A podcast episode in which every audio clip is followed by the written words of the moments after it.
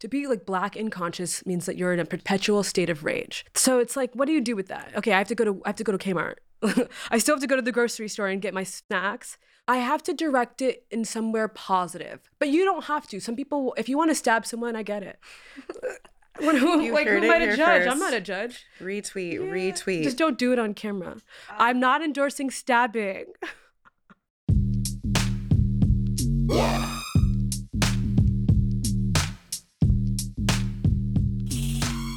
Hello, everyone. This is Emily Ratajkowski, aka Emrata. Welcome back to another episode of High Low with Emrata. High Low is a podcast that consists of two episodes a week. The first episode will be a conversation with a guest. Second episode will be a solo episode entitled Emrata Asks, where I pose a question and we investigate it. There's also a third subscription episode called Talk Back, which will be where we're in dialogue, continue the conversation with your thoughts, your anecdotes, your voice memos, and open it up. Today, I have my dear friend, incredible comedian, performance artist. We're actually going to talk about that today, Ziwe. I'm excited to have her on because Ziwe and I see each other a lot. We're very good friends. And a lot of the time, people are asking, What the hell do you guys talk about? And I think Ziwe is such a special person, not only for what sh- the world knows her for, but just for her heart and the kind of friend she is. And I'm hoping that today we get to see a little bit of that side of her and also understand how brilliant she is and what she's doing with her show on Showtime Ziwe, which premieres on November 18th.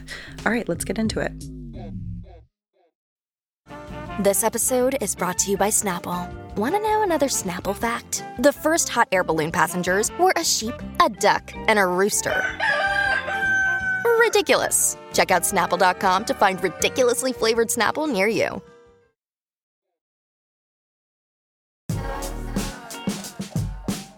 Welcome back to High Low with Emrata.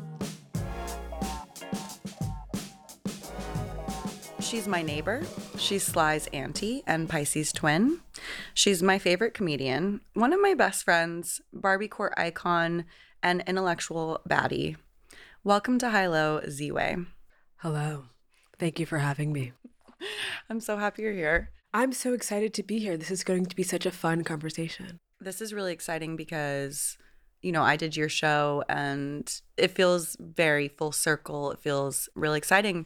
But leading up to it, I was kind of nervous Why were you nervous? because I think I have so much respect for the persona that you've crafted and this caricature and this woman that people know as Ziwe. And she is the visual, she has her attitude and everything. And then there's the Ziwe I know who, um, you know, like comes over to my house hungover and like jumps on my couch. and I was trying to think about how to be respectful of the persona mm. while also giving people a glimpse into the Ziwe that I like adore and love. I want to talk about that Sure. duality, that relationship. Where was Ziwe that we've seen on first on Instagram Live, baited, and now on your incredible show, which shout out November 18th, new season premieres. Yes. First episode is Michael Che and Julia Fox. So everyone should be really excited about that. How did that persona start? Where did she come from inside of you? What was she born of? Totally. I think that I have been working through iterations of what is currently the Showtime version of that character, most recently on Instagram Live, but before that on YouTube. I started that web series the day that um, Hillary Clinton, the day after she lost the election in 2016, at this website. And because I was just interviewing a bunch of my coworkers and I thought it was so funny, like the differences in conversation What do you mean? it was a really homogenous workspace and so just as a black woman just being like what are you saying and then prior to that just a lifetime of being a black woman who exists outside and having people come up to me randomly and be like my black nanny is great and me being like why would you bring that up like why did you say that we're at a wendy's like what are you talking about and so i thought i always wish that i had a camera in front of me for those really awkward interactions because they're so like laughably outrageous and so finally i have that camera in front of people for those interactions You know, it's interesting. I feel like there's two things. There's the genesis of the show, but then there's also the genesis of the look of Ziwe, the Barbie core, the kind of like bimbo. There's something you said on Meghan Markle's podcast. You said that's why I wear pink. That's why my character is so hyper feminine. It's because it sort of codifies the message of the show. I think it's like Barbie packaging, and then you bite into the sandwich and it's barbed wire. Can you talk about that? Did you always dress like that in your life? I mean, how did that part of this persona and this character come to be? Sure. I've always had an affinity for flamboyant dressing. Like I love marabou and velvet and like faux fur. I find it to be even what I'm wearing now is like this felt. Mm-hmm. So I've always had an affinity for that. But particularly in the show, when you think of it's like a deconstruction of media and late night and interviews.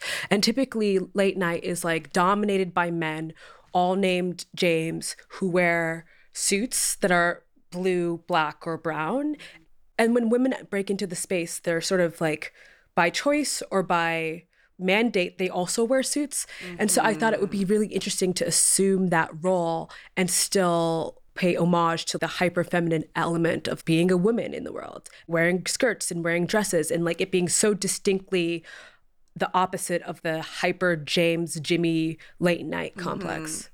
And is I mean it's sort of like this like soft you're like packaging something really sweetly and also kind of inviting people to like write you off. I mean I've watched you on other talk shows. Mm. I watched you on Trevor Noah's yeah. and you do this like kind of Barbie wave, beauty pageant. I want to understand her. I want to understand the Ziwe that the public knows mm-hmm. and this character that you have created because it's also in her attitude, not just the way she dresses, right? Yeah. And it is about subverting expectations or I it is about subverting expectations. Femininity is seen in like a derogatory way, especially in intellectual spaces. And you have to sort of codify that element of you and like put it away in a corner because you don't want to come off as too, have a, a voice that's too shrill yeah. or not care about important things like football in basketball because all the guys that are like rubbing elbows and existing in this fraternity care about that. There's something really derogatory about liking Real Housewives, even though that's like my version of sports and it's something that has a big audience, but it's like low brow. And so for me, it's about like how do you reclaim femininity? I remember growing up, I was a tomboy, and I would oh, my mother would try to put me in dresses, and I would like refuse. I don't want to wear a dress. I want to be like the guys. But what I meant by that is like I wanted to be liberated. like I just want to be, be taken seriously. Yeah, exactly. I as a kid when I was like I don't want to wear dresses. I want to be like the guys and wear pants. It wasn't specifically about the pants. It was more about what pants offered, which and was liberation. Exactly. Right. To me, pants was like, okay, boys get to do whatever they want. They don't have to cook. They don't have to clean. They get to fart and sit with their legs open, and that's okay. Whereas when, as a young woman, you're like over policed. Yeah. And so as I got older, I started to embrace femininity from my like childhood and really appreciate the fact that it's like not a sign of weakness it's not a sign of stupidity it can be a sign of power mm-hmm.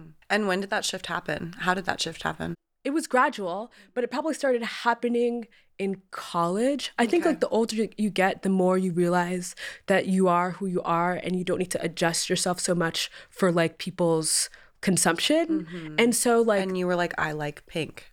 Or was it a choice to say I like pink, and that's because I want to make a. I, I want like to bring pink. femininity to yeah. Yeah, I like pink. It's I don't know if it's my favorite color, but maybe I should say it is.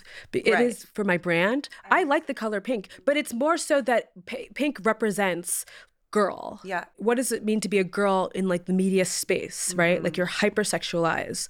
You're not really valued for your intellect what I like about what you're saying is I feel like you're doing two things at the same time. You're almost playing into the way that people want to see a woman, right? Which is sexualized, pretty.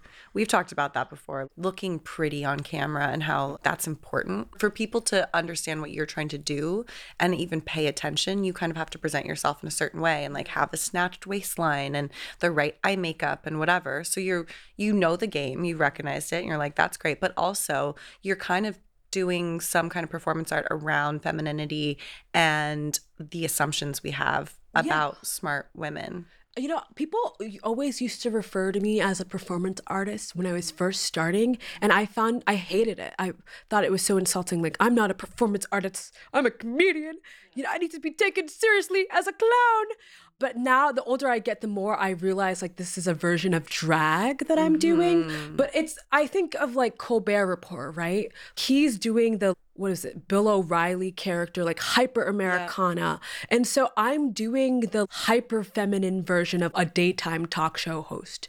It's extremist almost. It's like the set isn't just a little pink, it's like be it's like laughably pink to the point where in color correction sessions where like my eyes look like they're pink because there's so much because the, the pink is reflecting on my body. Mm-hmm. Like I you know, I'm con- I say goo goo gaga like a cute little picked- I've baby. picked that up, Yeah, it's way. wild. Yeah. And but that's that's again, it's like it's all sort of like a satire, hyperbole of what it means to be a woman in the public sphere.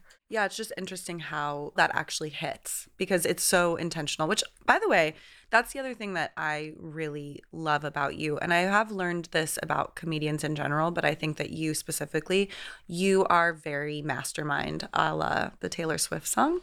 Have you listened to it? I'm loving Taylor Swift Me right too. now. I'm loving Taylor Swift. You already know. Yeah, um, just for revenge. That line, actually, a woman came up to me last night and was like, You have to make a TikTok to that song. It's good. Specifically. Maybe Yeah. we should make that today. Yeah, maybe I'm not really good at the the transitions on TikTok. You know that I love to do the editing for you. That's true. That's true. I'll send you. I'll send you some Send clips it to and me. source it.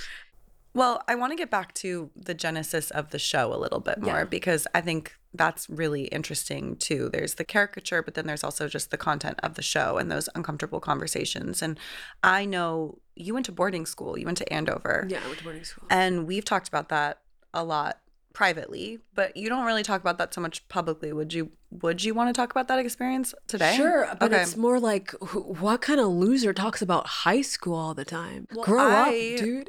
I think that it's your your villain formative your years. villain origin story. My villain origin story. Have you heard that before? Please explain. Have you heard it? No. The term? Oh, I've heard it oh, from like Marvel. When Peter Parker sees that guy and he's like, I'm not going to help him. And then he ends up shooting Uncle Ben. So now That's the I've heard of phrase has been kind of reused in a way where the villain, it's kind of amazing, right? Mm-hmm. It's like, how did this amazing character come to be? How did the Joker become the Joker? How did Poison Ivy become Poison Ivy? Mm-hmm. And I'm thinking about you in your essentially superhero costume as this like hyper feminine talk show host and revealing a lot of interesting dynamics and things about politics in our world. I want to know how that person came to be. If you don't want to talk about it, you don't have to, obviously. I wouldn't say but my villain origin story starts with high school. I think it starts with prior. I think it starts like early ages. Mm-hmm. If you come out of your mother's womb and you open your eyes, you uh, experience racial constructs, Yeah. like against your will. Like who wants to? But your babies do, right? Like so. It it's not that it happened at fourteen. My life changed. It was more so that like every single stage of my life has expanded my understanding of like American culture. Mm-hmm. And so I grew up in this immigrant city in like Massachusetts and then you go to a boarding school which is like super deeply homogenous and you go from having like student body that's a majority Dominican to like not mm-hmm. that.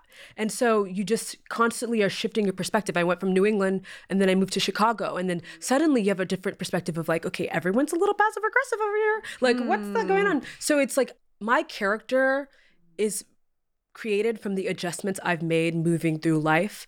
And the character constantly shifts because 2016 is slightly different than 2020, which is slightly different than 2022. And the show has kind of been consistent in its subject matter, but it popped off in 2020 because it aligned with the national discourse. of course. Yeah, but well, I actually I think it is interesting that the show started after Hillary lost the election. Yeah. Because I read something that you said you were talking about being in college when Obama was president and people were kind of in this like it's a post-racist world, Yeah. which is insane to think about now, but I do remember that conversation happening. We have a black man for president. Everything's different now. What a weird experience. Like, we have lived through so many watershed moments. I am tired of the watershedding. And mm. so I remember an 08 Obama won, and then you, you have this moment where it's like, racism is dead. And then every headline about him were like, that evil devil wearing that tan suit wants to kill babies. It's like, oh my God, this is so overwhelming.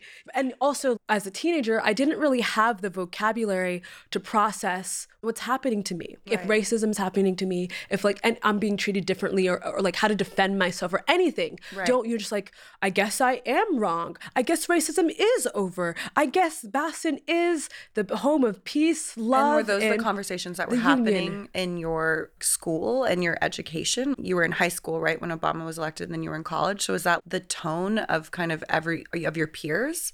Was there this this feeling of like your experiences aren't real? I don't think I felt my experiences were real until I studied like African American studies in college and suddenly had this understanding that's like, freedom riders, you mean to tell me they rode on this bus and they got beat up because they'd go to like these diners and try to sit in like these segregated places? I just had no idea what that stuff was. You just read. And I read so much mm-hmm. that I had an understanding of what America was that was was not in line with how I was educated prior to your question, which was like, did you think that they this is how everyone was talking? I feel like that was national discourse. Mm-hmm. National discourse in 2008 was wow, yes we can. Yes, we can push the boundaries of American society and do this monumental thing with this monumental person. And this ha- will change us forever. And it did change us forever. And we're watching like a sort of backlash that. well, Trump, obviously, but now it's continued as well. yeah, it's like it's only gotten more fervor. It's Yeah. really intense. Sure, that was my high school experience, but I also am from Massachusetts, where in Massachusetts you're told, I don't know if you've heard about this thing called the Confederacy, but those guys, terrible. Union, baddies. And so you're left being like, wow, we did it. The, the- Underground Railroad. ooh, Right, ooh. right. You know, like it's it's beyond. But it's this like constant history is written by the victors. Right. And so you read history books and you have really no comprehension for the full story. And you only after interrogation do you understand that the world is not a perfect place. We will be right back after this break with Ziwe.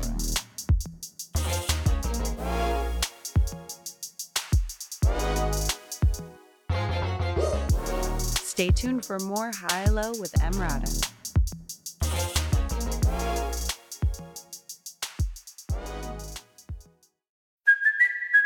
Kaley Cuoco for Priceline. Ready to go to your happy place for a happy price? Well, why didn't you say so? Just download the Priceline app right now and save up to 60% on hotels. So, whether it's Cousin Kevin's Kazoo concert in Kansas City, go Kevin, or Becky's Bachelorette Bash in Bermuda, you never have to miss a trip ever again. So, download the Priceline app today. Your savings are waiting. Go to your happy place for a happy price. Go to your happy price, Priceline. This episode is supported by FX's Clipped, the scandalous story of the 2014 Clippers owner's racist remarks captured on tape and heard around the world. The series charts the tape's impact on a dysfunctional basketball organization striving to win against their reputation as the most cursed team in the league. Starring Laurence Fishburne, Jacki Weaver, Cleopatra Coleman, and Ed O'Neill. FX's Clipped, streaming June 4th, only on Hulu.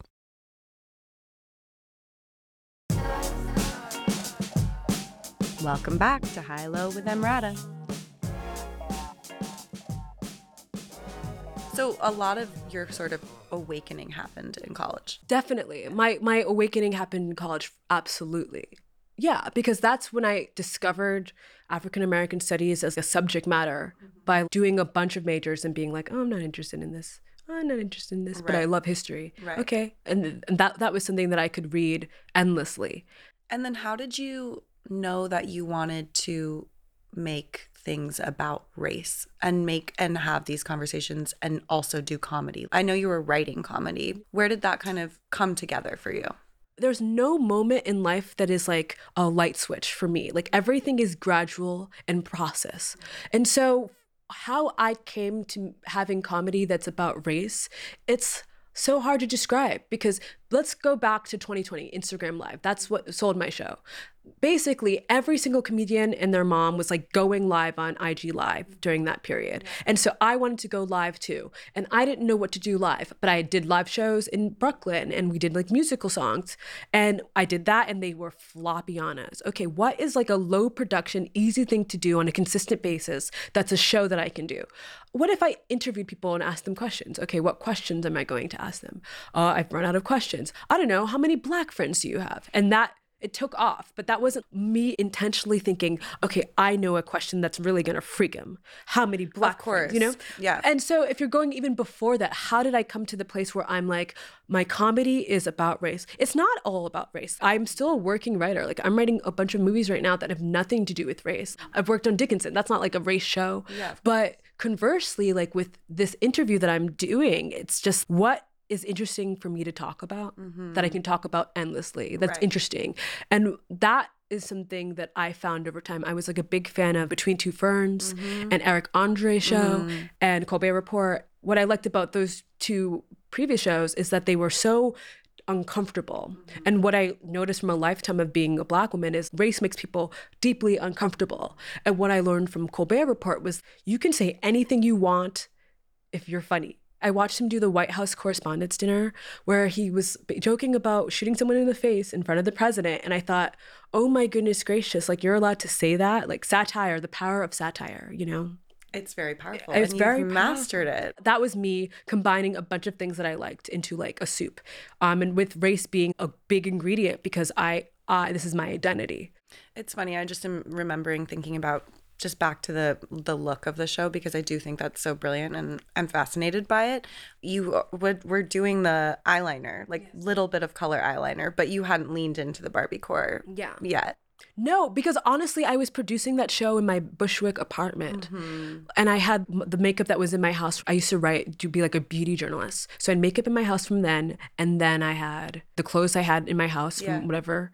When you started doing Baited and the Instagram lives, did you think, "Holy shit, I have something," or was it a slower, gradual? Thing? It's like a slower, gradual Yeah. thing, and I almost stopped doing it because the George Floyd protests started, and I felt like, oh, is it insensitive to do anything Yeah. in the midst of this sort of national, global tragedy? Mm-hmm. And my friend convinced me to just keep doing the interviews hunter who's actually the showrunner of my show but i like i'm a producer i've been working in live shows for 10 years. Mm-hmm. So I know how to produce a good show. Like my pop shows were always popping. And so I booked Caroline Calloway and that was like a good interview. And then it's like, okay, I'm booking the show myself. Who am I DMing? Like mm-hmm. what's going on in discourse? Okay, Alison Roman, I'll book her.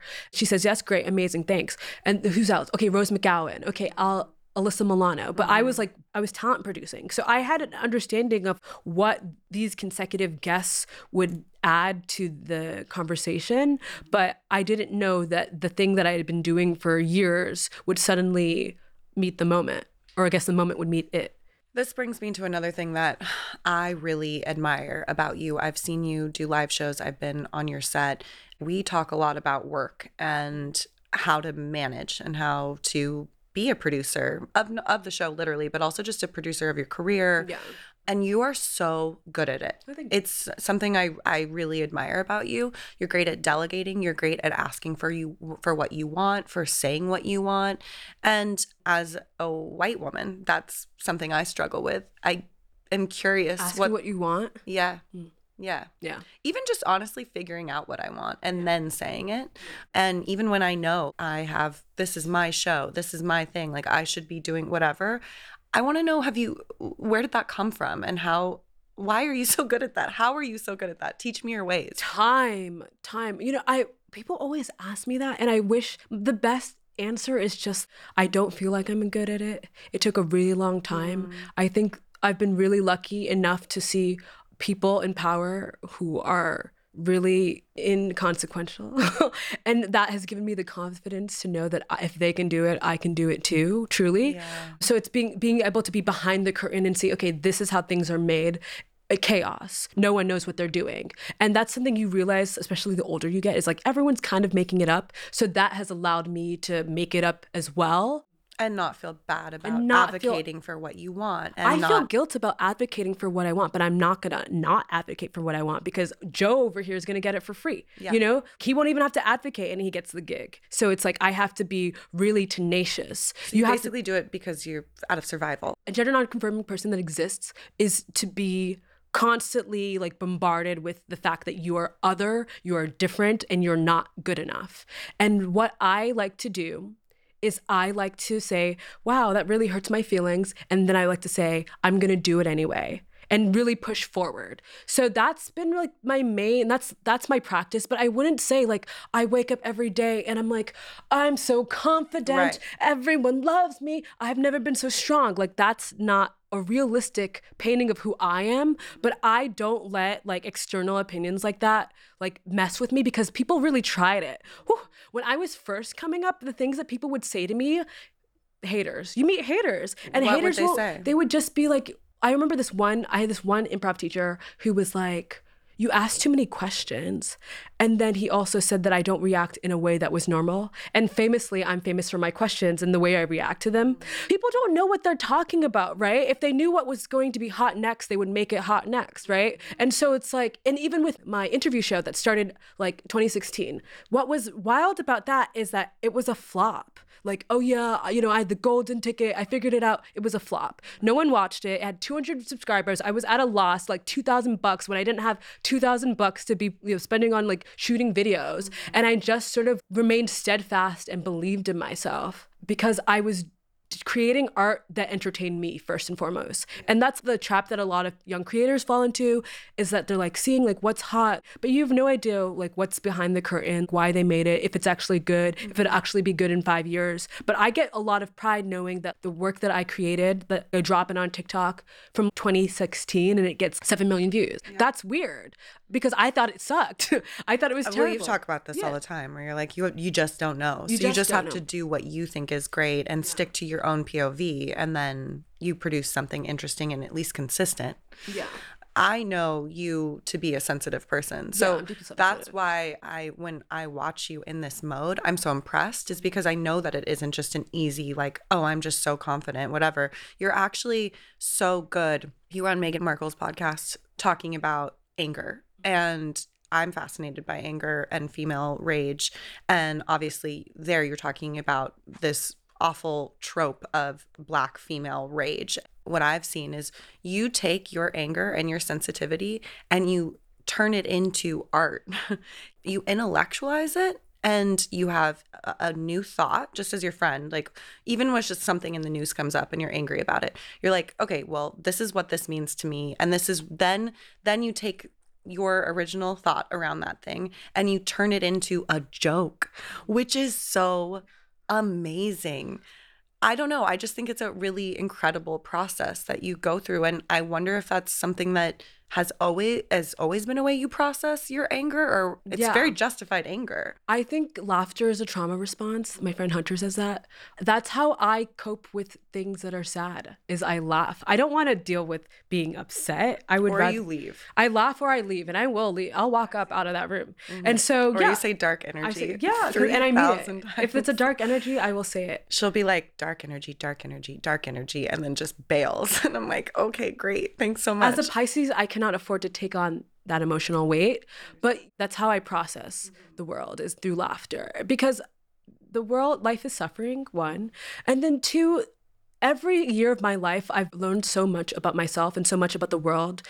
I can't get on any sort of soapbox and be like, this is the way the world should be. Mm-hmm. Like, I just can't. Yeah. And so, but laughter and making jokes about it allows me to understand my POV and like what is funny about that POV and like how do, do I process it versus how do other people process. And so, what's interesting about my show is an interview like Michael Che or Julia Fox. You'll hear quotes and you'll have people of any background will have different reactions to it. Mm-hmm. Like with the Chet Hanks interview, like some people were like, I'm so proud of him for not apologizing. And other people were like, I can't believe he did that accent. And it's like you're watching the same episode and people feel strongly about it in opposite directions. Mm-hmm. And so, like, my comedy, my work is meant to evoke thought. Totally. And so I think that the jokes help people feel like they're not judged because I cannot judge. Mm-hmm. Yeah, I can only judge myself.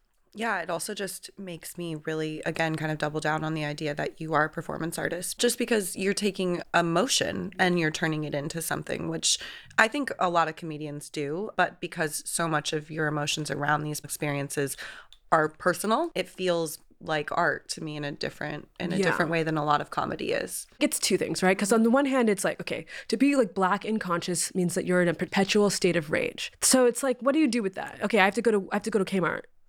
I still have to go to the grocery store and get my snacks. I have to direct it in somewhere positive. But you don't have to. Some people if you want to stab someone, I get it. When, who, You like, who heard am I to judge? first. I'm not a judge. Retweet, retweet. Just don't do it on camera. Uh, I'm not endorsing stabbing. We'll be right back after this break. Stay tuned for more High Low with Emrata.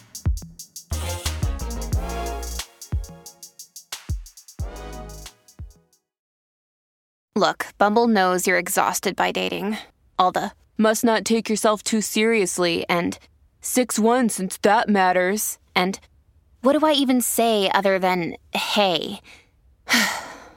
well, That's why they're introducing an all new Bumble with exciting features to make compatibility easier, starting the chat better, and dating safer. They've changed, so you don't have to.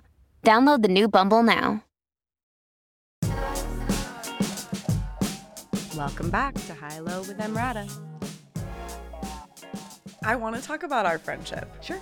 This is something you brought up to me a couple months oh, ago Oh, yes. in Paris. in Paris because people know we're friends and we, you know, sometimes when we do press and whatever, we're also neighbors.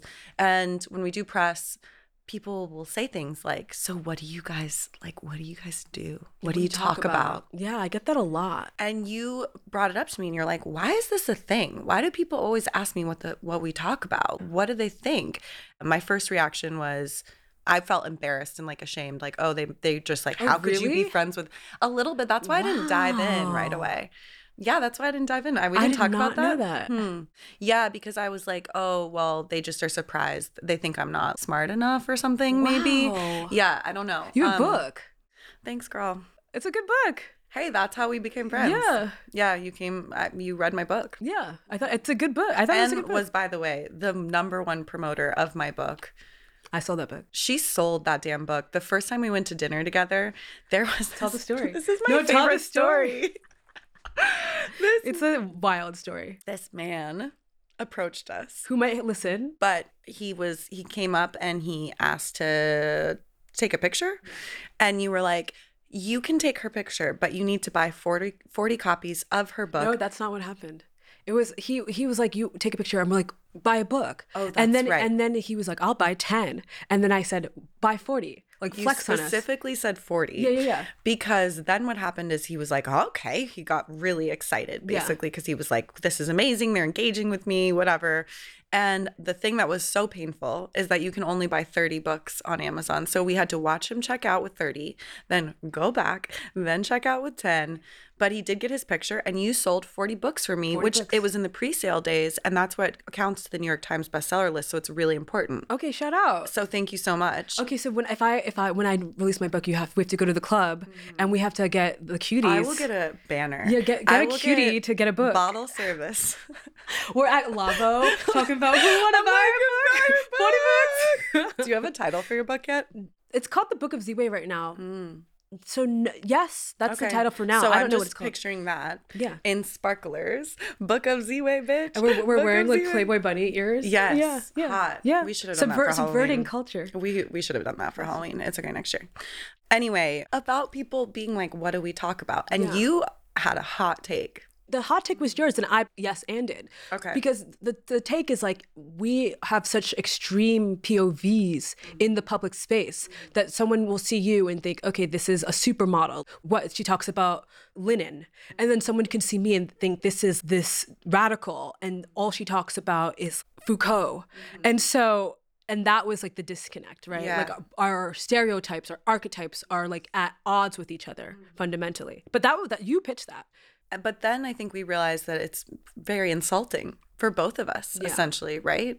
And that's where I thought you had a really interesting point. You went a level deeper. I think that to be in public, at least I can speak for my career, right? Like there, there's a level of projection I have, I'm constantly fielding. I think I talked about this on Meghan Markle's podcast, where if I say to, to someone like, "May I have a, a drink of water?" They're like, "This harpy punched me for agua," and it's like, like I have to be really careful with my tone so as not to convey any emotion other than serene delight. I mean, you keep a happy face on sometimes, even when you you're gotta, pissed. You I've gotta. seen you. because it is so easy to get a reputation as being evil or difficult. And when you're really asking for like the bare minimum of what Spencer George 14 would ask for, right? And he would like like throw his phone at you too. And people would think it like is sexy and powerful. Yeah, it's if like he, did it. he- yeah. You know, Nicki Minaj has a quote about it where she says like he bought when Nick when Lil Wayne asked for the things he's bossed up, but when I complain, I get the pickle juice. And she like leaves a Mm. she leaves like a photo shoot or something like that.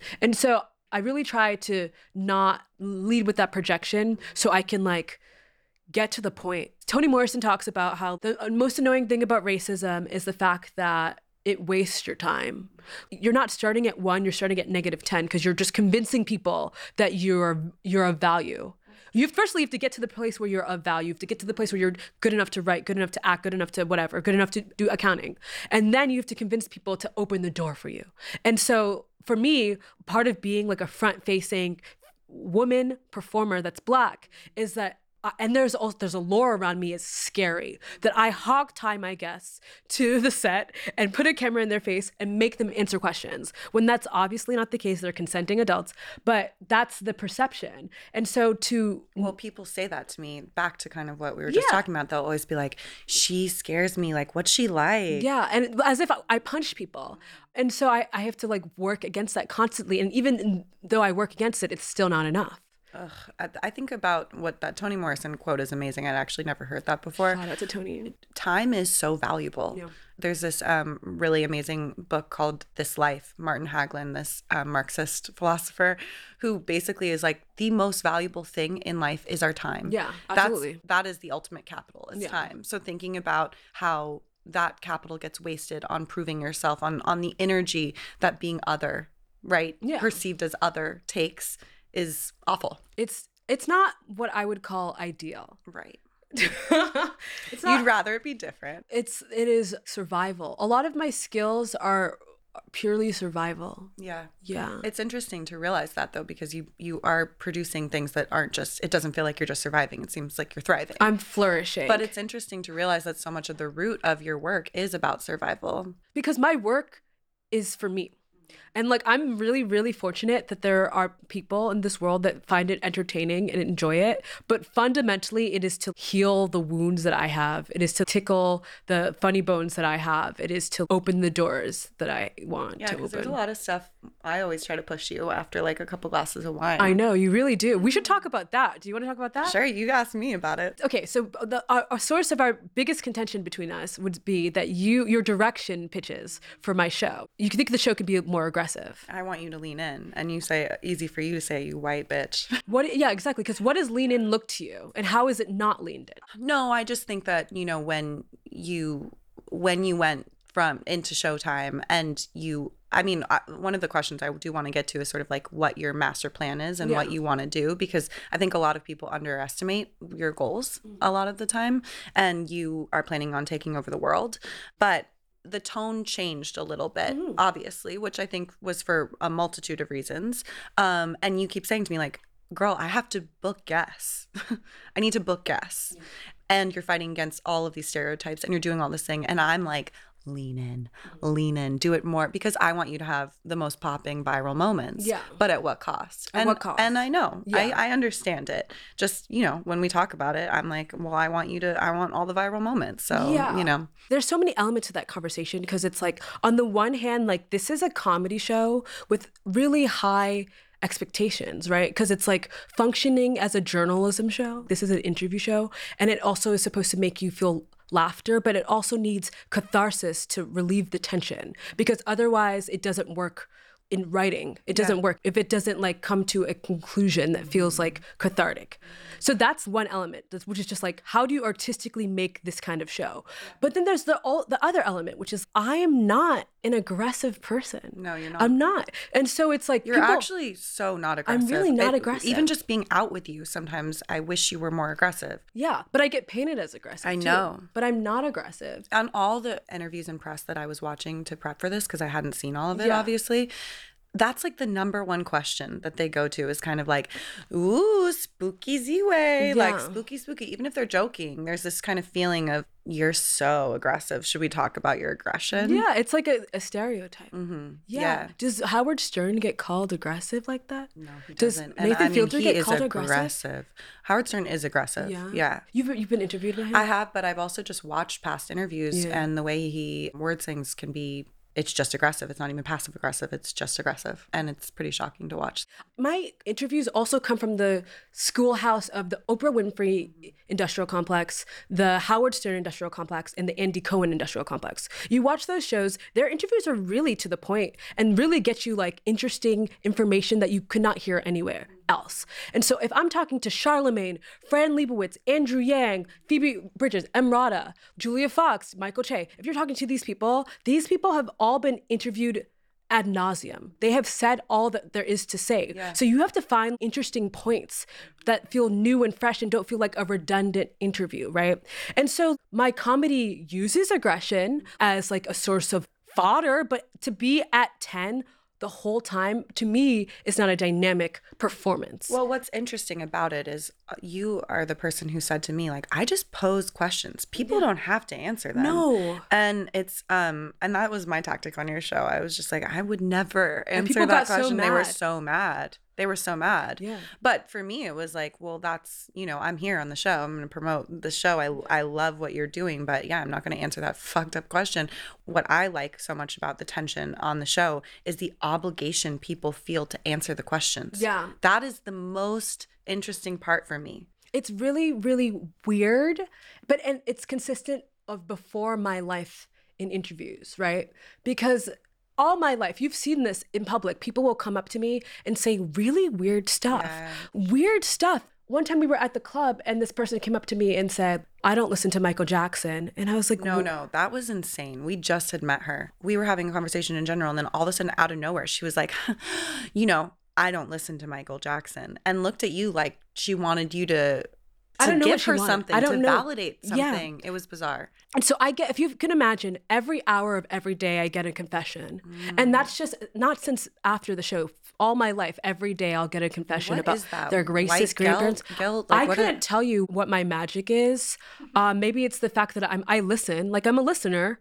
There's nothing But wrong. isn't it interesting? It's like they don't even need you to actually say anything to them. Just the existence of your thought patterns and how you your POV makes them aware of their racism. you think that that's what they? I think that happens sometimes. It's like when you play somebody your music for the first time and you hear it from their perspective and you're like, "Oh, that's exactly what is the song is actually being perceived as or what hmm. it's all about." I feel like it's almost like your POV does that to people. And think it's and then they start they cut themselves open. It's totally projection. Yeah. Yes. Yeah, they- it's not about me in that space. It's about how they perceive the, that I would react. Yeah.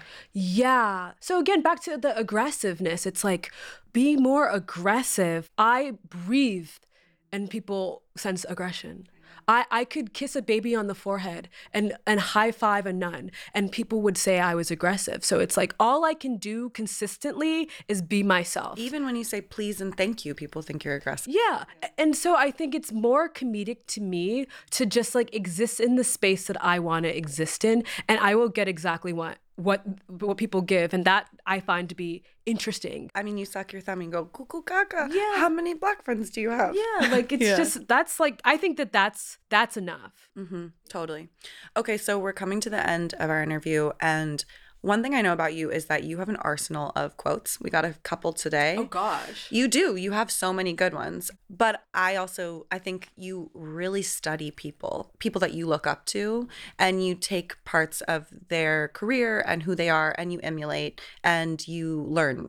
What are the big goals? What's the long-term plan for Ziwe? And who do you hope to emulate and which parts? I hope to be Halliburton's first influencer and I'm looking forward to emulating my icon Condoleezza Rice. I know you're not kidding.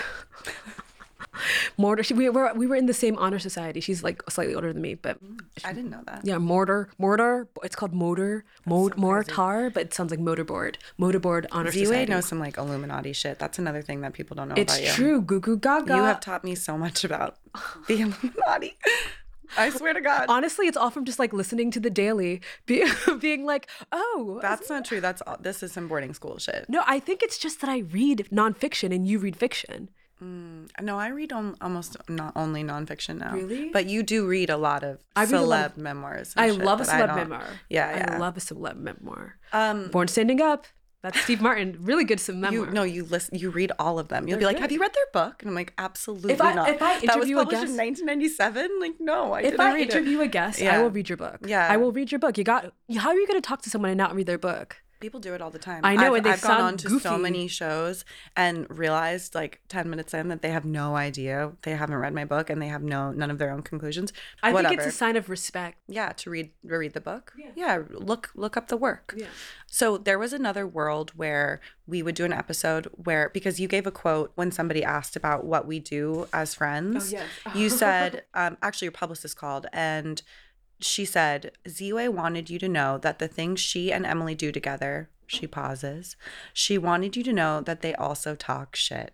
So I just thought there was this we could have done an entire episode where we would have just done shit talking like it would have been like rapid fire and I honestly want to do it. We could have done just the things we text about like Yeah. Drake's questionable lyrics on his new Oh, album. gosh, I mean, we could talk about the kind of sex we like after long days of being bosses in our lives. We could talk about VCs. VCs. Oh yes, my venture capital pivot. So next time you come on, are you down? Yeah, I'm I'm ready to talk shit. All right. Yeah. Thank you so much for being here. I Thank really appreciate it. having It was always amazing. I love This is so fun, and I'm so excited to listen to High Low on Spotify and wherever you find your podcasts. She's so good at promoting me. It's crazy. We'll be in the streets and somebody will ask for a picture, and Ziwe's like, "Have you bought her book? Do you know that she's a best-selling New York Times author?"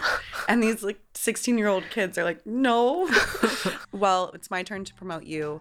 Your new season comes out. I think it's going to be the best season of oh, Ziwe. you. It premieres on November 18th on Showtime. All right. Thanks for coming in. Woo, thanks for having me.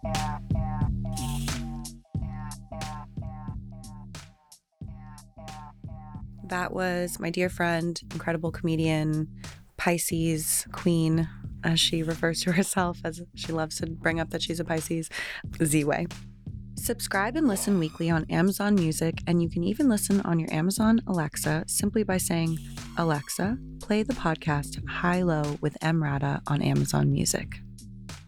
So, I want to hear from you about our conversation today. We covered a lot of topics. I think most interest, I mean, there's a, a lot we talked about, but things that I was kind of excited about from our conversation, the way that global attitudes and national attitudes just in the last 10 years have changed so much around race, and how Ziwe has her own evolution around how she talks about race and why the show works in this particular moment and how the show changes so frequently to adjust to those changing attitudes around race given what's happening politically in a moment. I think talking about rage and turning rage into something productive. I think that Toni Morrison quote is going to stay with me for a long time. I want to hear all your thoughts and responses. Even, you know, people love to talk about our friendship share your thoughts on why people are always asking what we talk about and why we're friends. Go to highlow.fm to submit your voice notes, anecdotes, thoughts, feelings, all that. Also, DM me at Emrata and subscribe to Talk Back. That's a subscription episode where I play those voice notes and we continue the conversation. Look for Emrata Asks on Thursday. This is going to be a good episode. And thanks, as always, for listening.